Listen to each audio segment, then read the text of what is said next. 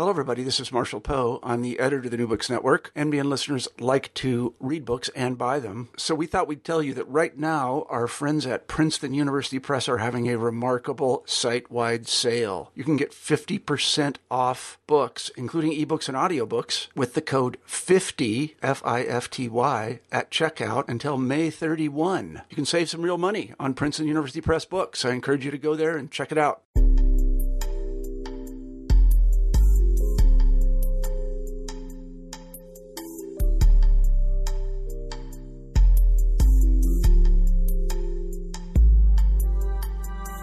Hello, and welcome to a new episode in the New Books in Gender Studies podcast. My name is Kyle McMillan, one of the co hosts of the channel, and today I am here with Nancy Weiss Malkiel, uh, and we're going to be talking about her book, Keep the Damned Women Out The Struggle for Co-Education. Professor, how are you doing today? I'm doing fine, Kyle. Glad to be with you. Yeah. Um, so if you just wanted to start out maybe talking a little bit about your professional career, your sort of academic trajectory, and what ultimately led you to write this sort of extensive work on the struggle for coeducation. I'd be happy to do that. Um, I joined the history department at Princeton in 1969, right out of graduate school, as an assistant professor, and I worked uh, as a teacher in 20th century American history, broadly defined, and my scholarship for uh, the next couple of decades was in African American history, civil rights, black politics, organizations for racial advancement. I spent 24 years as Dean of the College at Princeton, starting in 1987 and ending in 2011. When I came back to the faculty, um, it seemed to me that uh, continuing to work in a field, African American history, that I had really not worked in for uh, many, many years was probably not uh, the best idea. I had an invitation from uh, the president of Princeton, Shirley Tilghman, who asked if I would be interested in writing a history of coeducation at Princeton, and that fit very well with uh, the fact that I had uh, essentially lived coeducation at Princeton since I arrived at the same time as the first undergraduate women. I was very much interested because of my responsibilities as a faculty member and a dean in uh, the education of women as well as men at Princeton. And I'm an alumna of uh, Smith College and spent a decade as a trustee there. So women's education has been very much uh, on my mind for a long time. So I started out to write a history of coeducation at Princeton. And what I soon came to realize was that there was a more interesting uh, question because there was such a uh, flood of decisions for coeducation um, at elite uh, private uh, colleges and universities in the United States and the United Kingdom in a very short space of time, starting in 1969. And so that's how I got to wondering why that flood uh, had happened, how it worked, uh, and with what uh, results. Yeah, so when you were focusing on those particular schools, uh, who ended up being sort of the you know change change agents or sort of the the main actors in this push for coeducation? Well, Princeton and Yale are the prime movers. Uh, they get started, and everyone else is watching them, and um, not surprisingly, following uh, their lead. Um, in the United Kingdom, it's uh, uh, another story. Cambridge and Oxford men's colleges begin admitting women in 1972 at Cambridge and in 1974 uh, at Oxford, and they're doing that for reasons local to the United Kingdom um, and not uh, directly because of what was going on in the United States, even though what was happening at Princeton and Yale had an influence there uh, as well. Yeah, so a large part of uh, sort of your chapters on the you know uh, context of the US and the UK is sort of the broader social context surrounding the schools. So, what was sort of happening around this time that sort of influenced this uh, sort of call to co-education or struggle to get there for some of the schools? Well, uh, let me answer that in uh, two ways. The first is that uh, the context of the 1960s was critically uh, important. The civil rights movement, the anti war movement, the student movement, the women's movement. Uh, by the end of the 1960s, colleges and universities looked quite different than they had at the beginning of the uh, decade. This is a period also when um, a number of these very elite uh, very traditional private institutions uh, begin to um, diversify their student bodies um, to admit more public school students, students from less advantaged backgrounds, Catholic and Jewish students, even some African Americans. So this overall social context um, uh, sets a framework within which uh, coeducation becomes uh, something that is no longer so uh, unimaginable, but rather seems to be um, almost uh, necessary. Um, the trigger in this uh, general uh, context for Princeton and Yale, and then for Dartmouth and for Vassar, for a number of the institutions that go co-ed, the trigger um, was admissions and the fact that by the late 1960s, if you look at Princeton and Yale, who were, as I said, the prime movers here, their applications are beginning to fall off and their yields. Um, in other words, the decisions that admitted students make are beginning to change. And what they see is that high school students, male high school students, they liked to refer to as the best boys uh, were changing their views on where they wanted to go to school. They wanted to go to school with girls. And this is when Harvard begins to pull away from Princeton and Yale in admissions. So losing some of their hold on the best boys was, in the view of people at Princeton and Yale, really unsustainable. Um, and they looked to admit women not because they had some moral conviction about educating women, not because of some high minded commitment to the education of women. Uh, they admitted women um, because it was a way that they believed to help them recover their hold on these best boys. So they looked to coeducation where women would play an instrumental role in improving the education of men.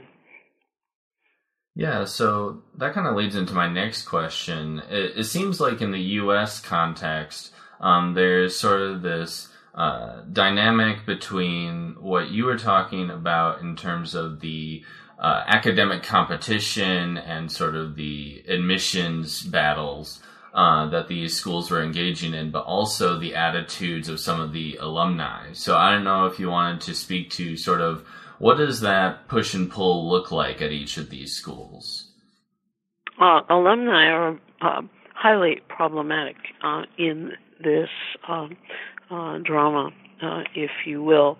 Uh, they were fiercely opposed in the main, not entirely, but um, they thought that the way things were the way things had been when they attended these schools uh, was the way they should continue to be. Um, uh, let me give you some um, examples of this um, opposition. Uh, take the title of my book. Uh, it comes from a letter from a Dartmouth alumnus to the chair of the Dartmouth board in 1970. He wrote, For God's sake, for Dartmouth's sake, and for everyone's sake, keep the damned women out. When the Yale Corporation first began talking about uh, the possibility of educating undergraduate women at Yale. One alumnus responded uh, this way. He wrote, There is a glory to tradition. I think of the girl filled weekend, the cocktail party, the dances, the plays, the big football game.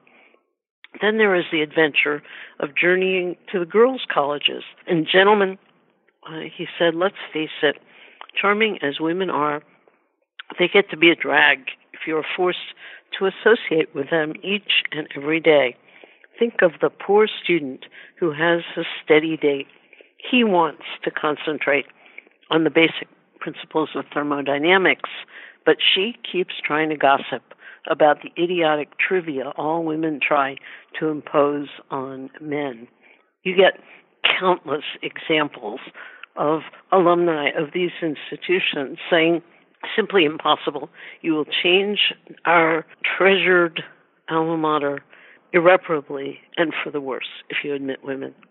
Right, and what struck me, um, at least at some of the universities that you look at, um, was you know most of them would do sort of a um, a study to see whether or not coeducation would be you know usually they would uh, frame it as feasible, right? So you mm-hmm. know at these different institutions, you know what were they aiming to, you know, really sort of grasp with these studies? Look, if these institutions had found a way to bring women in close proximity without actually going co ed, they would have leapt at the chance. Um, that's the first thing um, to make clear. Every place that there's serious consideration of coeducation tried very, very hard to do it short of coeducation. In other words, look at look at Yale. Yale starts by seeing if they can persuade Vassar to move to New Haven in some coordinate relationship uh, with Yale. And when Vassar tells Yale that it will stay in Poughkeepsie, thank you very much, Yale's next move uh, is to think about how Yale can establish its own coordinate college for women. Princeton, seeing Yale talking to Vassar, began talking to Sarah Lawrence College about the possibility of Sarah Lawrence moving to Princeton across the lake from the university, close enough um, to solve the problems created by the absence of women students, but not so close as to fundamentally change the university. Dartmouth explored the possibility of getting Wheaton College or Skidmore College to move to uh, Hanover.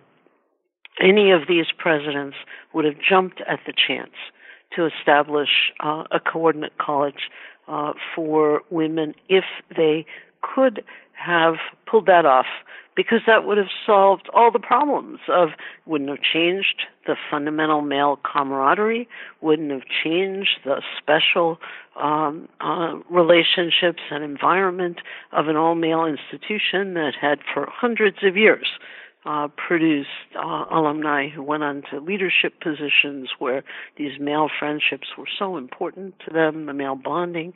Um, but they, they couldn't make that happen. Uh, so, what were the attitudes of the male students that were already at these institutions once coeducation became sort of this hot button issue? Well, they were very complicated. On the one hand, uh, there was a lot of student support for coeducation. Uh, on the other hand, when the women actually arrived, they were less sure. The, the male students were less uh, sure. And remember that these were male students who had applied to their institution and uh, matriculated at their institution when it was all male. So it was one thing to say in the abstract, it'd be nice to have women here. It was another to actually bring them and change uh, the uh, place. There are lots of examples uh, of uh, male students responding in ways that suggested that maybe it wasn't so comfortable and easy for them. For example, actually sitting down in a lecture hall next to a woman student. A lot of men thought they just couldn't do that.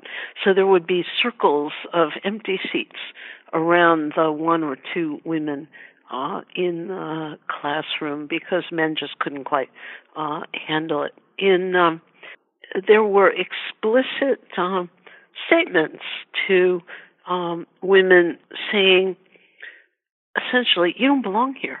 And the benign version went something like this It's a girl, it talks. You know, when women would speak up in the classroom, there were titters around the room. Um, uh, there, uh, there was amazement that a woman could actually sit there and participate in an intellectual conversation. Um, uh, there were more uh, explicit forms of bad behavior. Dartmouth men, for example, hung banners from their dormitory windows declaring no coeds or coeds go home. Um, Dartmouth men, um, when women entered the dining hall at Dartmouth, Dartmouth men shouted out numbers meant as ratings of attractiveness, as if they were rating uh, the quality uh, of a uh, dive. Um, Dartmouth men uh, through the fraternities uh, engaged in um, really uh, de- degrading, dangerous behaviors and scurrilous verbal assaults on women students. They marauded through uh, women's dormitories. Um, uh, they um, they really behaved abominably, and it wasn't just um, Dartmouth. You get behaviors at um, uh, at Yale, at Princeton, uh, at other places where you just think, um, come on, kids, uh, you really need to uh, grow up. This isn't the way you're supposed to behave uh, in uh, college. I think uh, it was, you know, a lot of these students um, had gone to all male schools.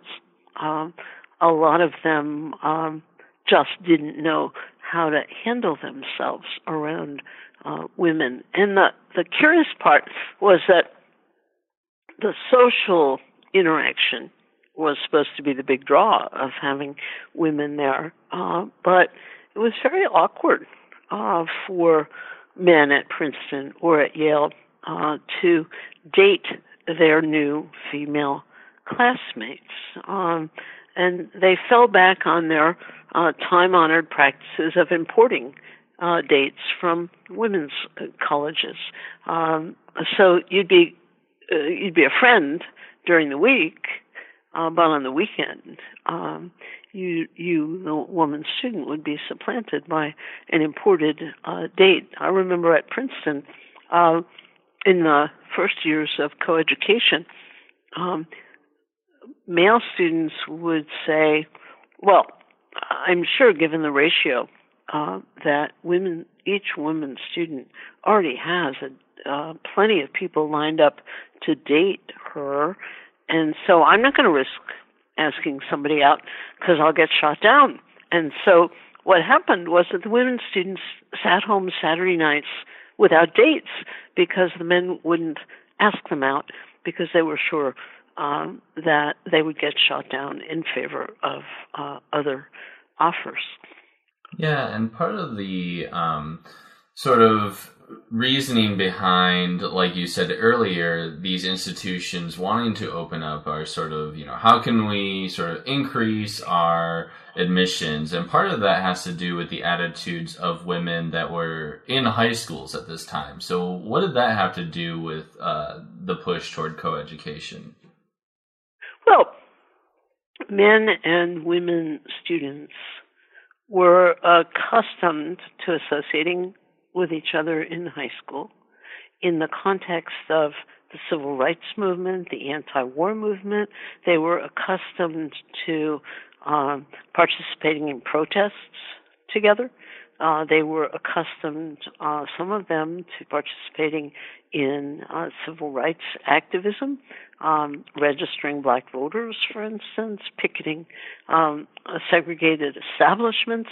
So there was a lot of um, commonality in uh, what these students shared in the context of the politics of the 1960s. So the notion that you would not go to school together in college when you were doing all these other things together uh, seemed uh, really anachronistic. Right. And another uh, sort of anachronistic point of view is some of the uh, men that were in these positions of power at these institutions sort of thought of, you know, an all male institution being sort of this thing that is quickly becoming a thing of the past. And one of the things that you point out in your book is the interesting position that that line of thinking puts the all the traditionally all women's colleges in. So I don't know if you want to speak a little bit about that. It was um, uh, tough for women's colleges to figure out how to navigate um, in this changing uh, environment the first thing that happened was that when Princeton, Yale, uh, for example, uh, went co-ed and uh, admitted transfer students, large numbers of students from S- Smith and Wellesley, for example, were offered uh, transfer admission, and um, you know the the position of um, the men's colleges, Kingman Brewster, um, the president of Yale, um, would say um, to colleagues at Smith and Wellesley, look, I, I, I can't help it if large numbers of your students want to leave and come to New Haven, and it would be unfair if we didn't offer admission to the most talented among them, um, and then let them decide what they're going uh, to uh, do.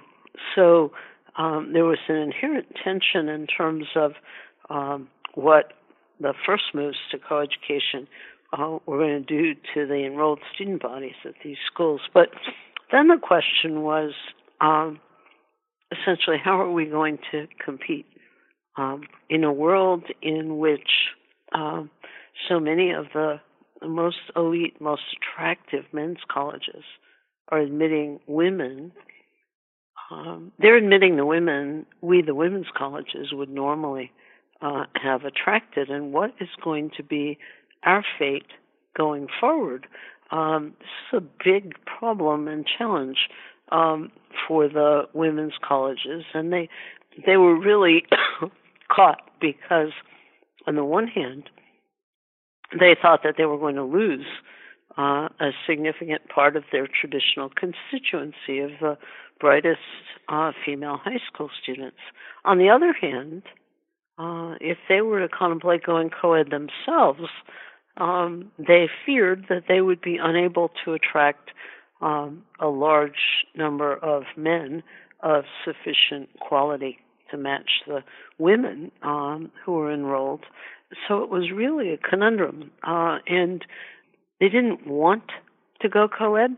Smith and Wellesley certainly didn't. They thought they had to seriously explore what would happen um, if they went uh, co-ed. Uh, but this is a really tough uh, problem for them. Vassar decided uh, to admit uh, men. Um, Vassar's circumstances were different from Smith and Wellesley's.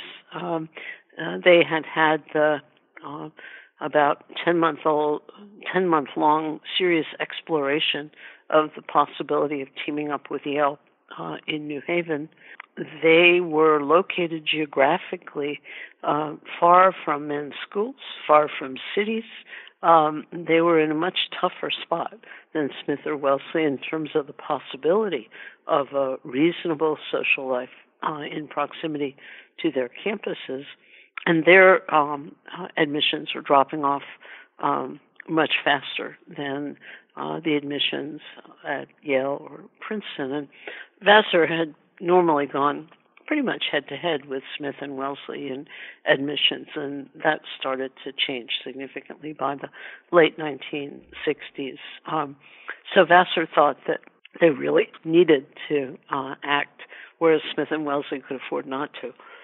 Yeah, and it was really interesting, sort of the role that um, the new wave of feminism had at these women colleges. It was fascinating, in fact, because the um, student Smith is a wonderful example. Student sentiment at Smith was overwhelmingly in favor of coeducation at two different points. Uh, in the late 1960s, Smith students were polled, and about two thirds of them said uh, essentially bring men to Northampton. So there's one more poll taken of Smith students in the fall of 1970, and they flip so that now two thirds say, don't uh, bring men to Northampton. We want to remain single sex. And the uh, primary reasons for their change of mind um, had, um, first of all, to do with the experience of Smith students who had gone as transfer students to Yale and Princeton, or who had gone on exchange programs to uh, places like Dartmouth, that, exchanges that were starting up, the 12 College Exchange, it was called. Well, what these students discovered was that it wasn't really quite so easy and comfortable um, to be uh, at Yale or at Princeton, and that they they really missed what they had back in uh, Northampton. So that was one of the influences on uh, changing opinion. The other was the women's movement, um, and that was particularly salient at Smith because Betty Friedan and Gloria Steinem were both Smith alums, uh, both of them um, the public face of the women's movement of the 1960s and 1970s, and Gloria Steinem in particular was becoming very uh, prominent um, in 1970. Uh, and the senior class at Smith invited her to speak at commencement at Smith in 1971. And she gave very hard hitting um, commencement address about the importance of uh, uh, Smith as a feminist institution, the importance of remaining uh, a college uh, for women, so the, the uh, feminism has a big effect on uh, changing views, especially uh, at Smith. Yeah, and toward the sort of sort of shifting gears here, toward the second half of the book, um, you sort of talk about uh, what's happening in the United Kingdom, and so I wondered if you just want to first speak to you know if for those listening that may not know, sort of the structure of uh, UK institutions that differ from how we understand institutions of higher education, and then sort of what is happening at these schools that made you sort of include them in your book. Well, um, uh, I focused uh, especially on Oxford and uh, Cambridge, and Oxford and Cambridge are organized um, with a lot of colleges um, uh, within the university structure, and those colleges have a lot of uh, autonomy. Those colleges, in the Cambridge case, included three colleges expressly for women, and then um, the largest uh, majority of the colleges were for men. In the Oxford case, uh, five colleges uh, expressly for women, and uh, the large majority of the colleges for uh, men. Um, these women's colleges had been founded in the late 19th century, but Oxford and Cambridge had been very slow really to embrace them um, and uh, to allow women actually to earn degrees from the university. It took decades after the colleges were founded. What happened in the 1960s in the UK is that there was a general national recognition of uh, the importance of opening additional places for students in British universities um, and uh, the importance, especially, of more places for uh, women. Um, and uh, Cambridge and Oxford were, in effect, uh, the worst offenders. The percentage of women nationwide in the 1960s in British universities is about 28 percent. In uh, Cambridge and Oxford, many, many fewer uh, women uh, than that. So um, there was a sense that um, Cambridge and Oxford needed to do their part to open more places for women, um, but the women's colleges themselves couldn't do it. They didn't have the the resources, the wherewithal to educate more women. So if there were going to be more women uh, at Cambridge and Oxford, it would have to come through men's colleges uh, going uh, co-ed. Um, it was also the case that the movements of the 1960s that were influential in the United States were felt uh, in the UK as well. Not the civil rights movement, of course, but the student movement, the anti-war movement, then the women's uh, movement. Um, so the the notion that change would would be appropriate was a current that um, was quite uh, uh, common um, to the UK as well as the United States. The thing that happened in the UK is that in a number of these colleges, well, the way these colleges worked, uh, the faculty, they're, they're called fellows or dons. Um, the faculty are in charge. They are the decision makers in the colleges. And what happened in these colleges is that uh, new cohorts of fellows were appointed in the 1960s who were much younger and more progressive uh, than the older uh, fellows who had never been anywhere but Oxford or Cambridge. And for these young people, it seemed um, really uh, out of place to continue to have single sex um, institutions. So um, those were some of the factors that influenced what was going on. The other, uh, there is a form of the uh, strategic advantage that I spoke about in the United States that came from admitting women to uh, regain one's hold on the best male high school students. In the UK, it went um, this way.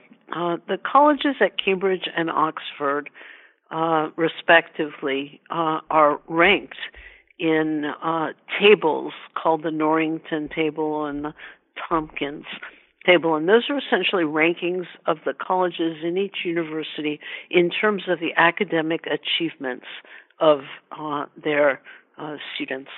And the way it worked, the women's colleges were at the top of these tables both at Oxford and at Cambridge. So the men's colleges that decided to go co ed first tended to be middling colleges, not the strongest colleges, and they thought that by admitting women, they could do two things. One, they could um, uh, draw some of that talent from the women's colleges um, and improve their own academic standing. And they also thought that uh, male students who might otherwise have thought, well, we'll, we'll apply to the strongest colleges at Oxford and Cambridge, that if the middling colleges went co ed, uh, some of those stronger male students might want to come uh, there, and and that that would uh, improve the fortunes of these uh, colleges that were in the vanguard of going uh, co-ed.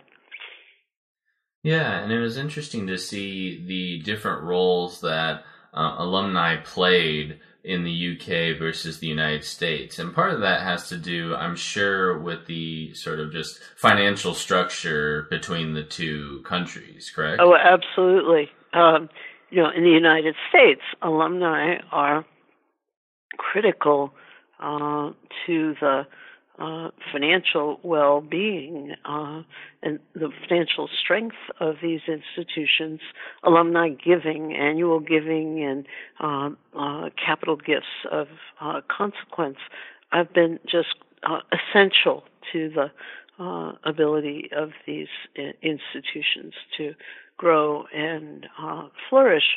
Uh, that was not the case in uh, the UK. The structure of funding for um, these uh, institutions just didn't de- depend on uh, soliciting uh, money from alumni, and that meant that the graduates were less consequential, less less of a possibly obstructionist factor uh, than was true uh, in the United States.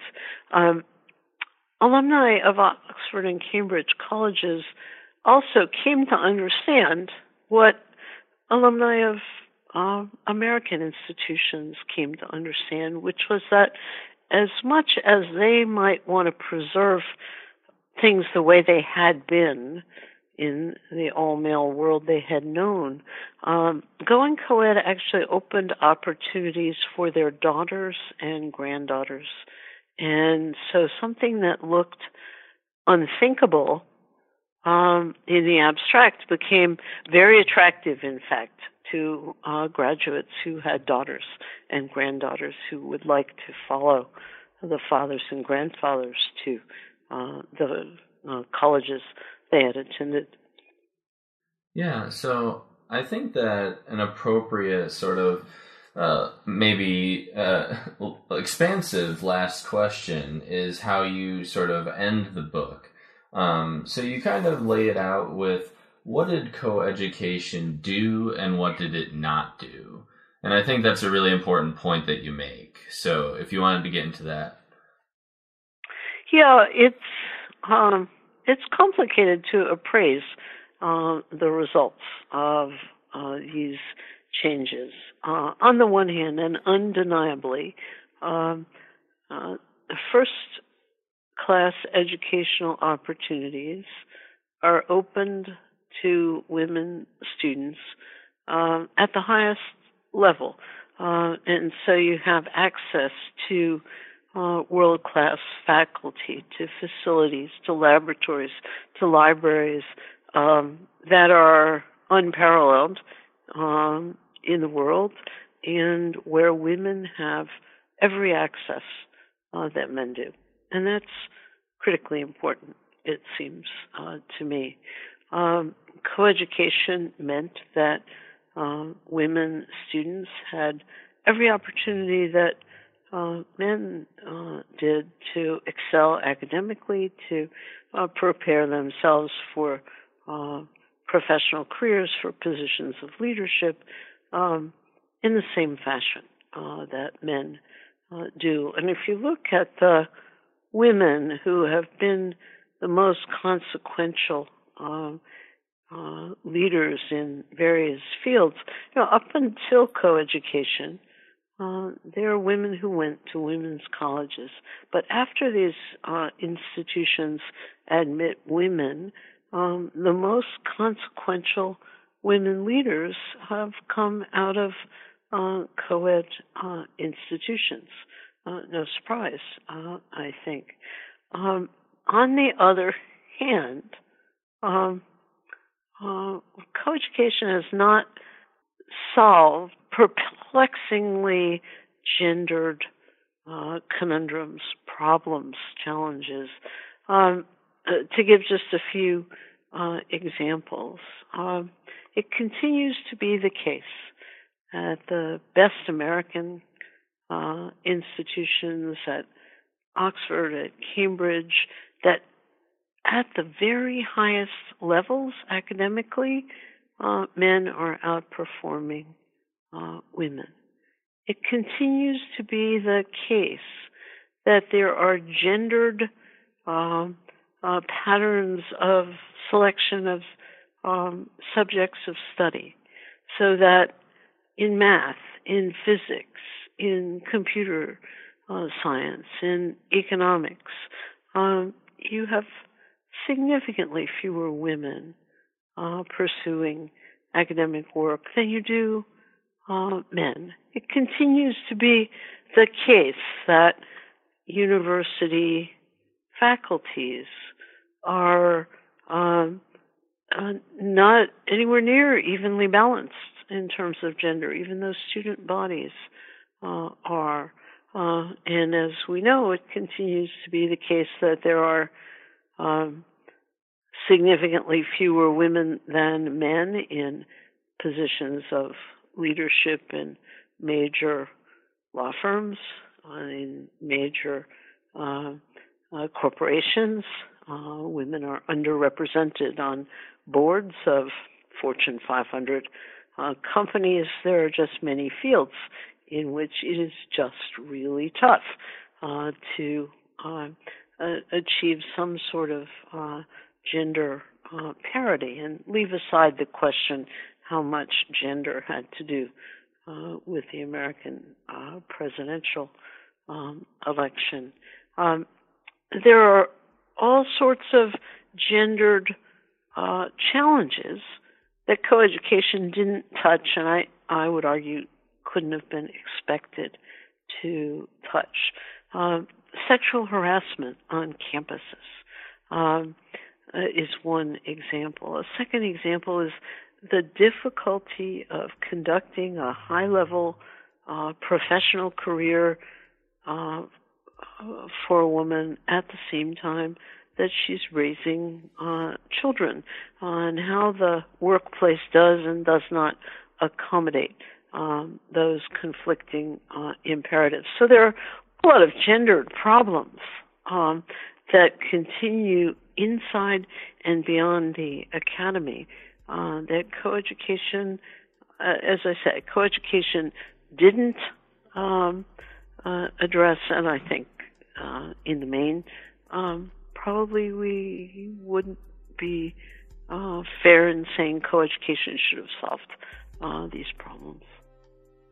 Right, and I think you know that's a a good spot to leave this discussion. But, Professor, I really enjoyed your book, and I'm sure that people that listen to this podcast will really enjoy it. So, thank you for joining us in the New Books Network. Thank you very much, Kyle. Pleasure to be with you.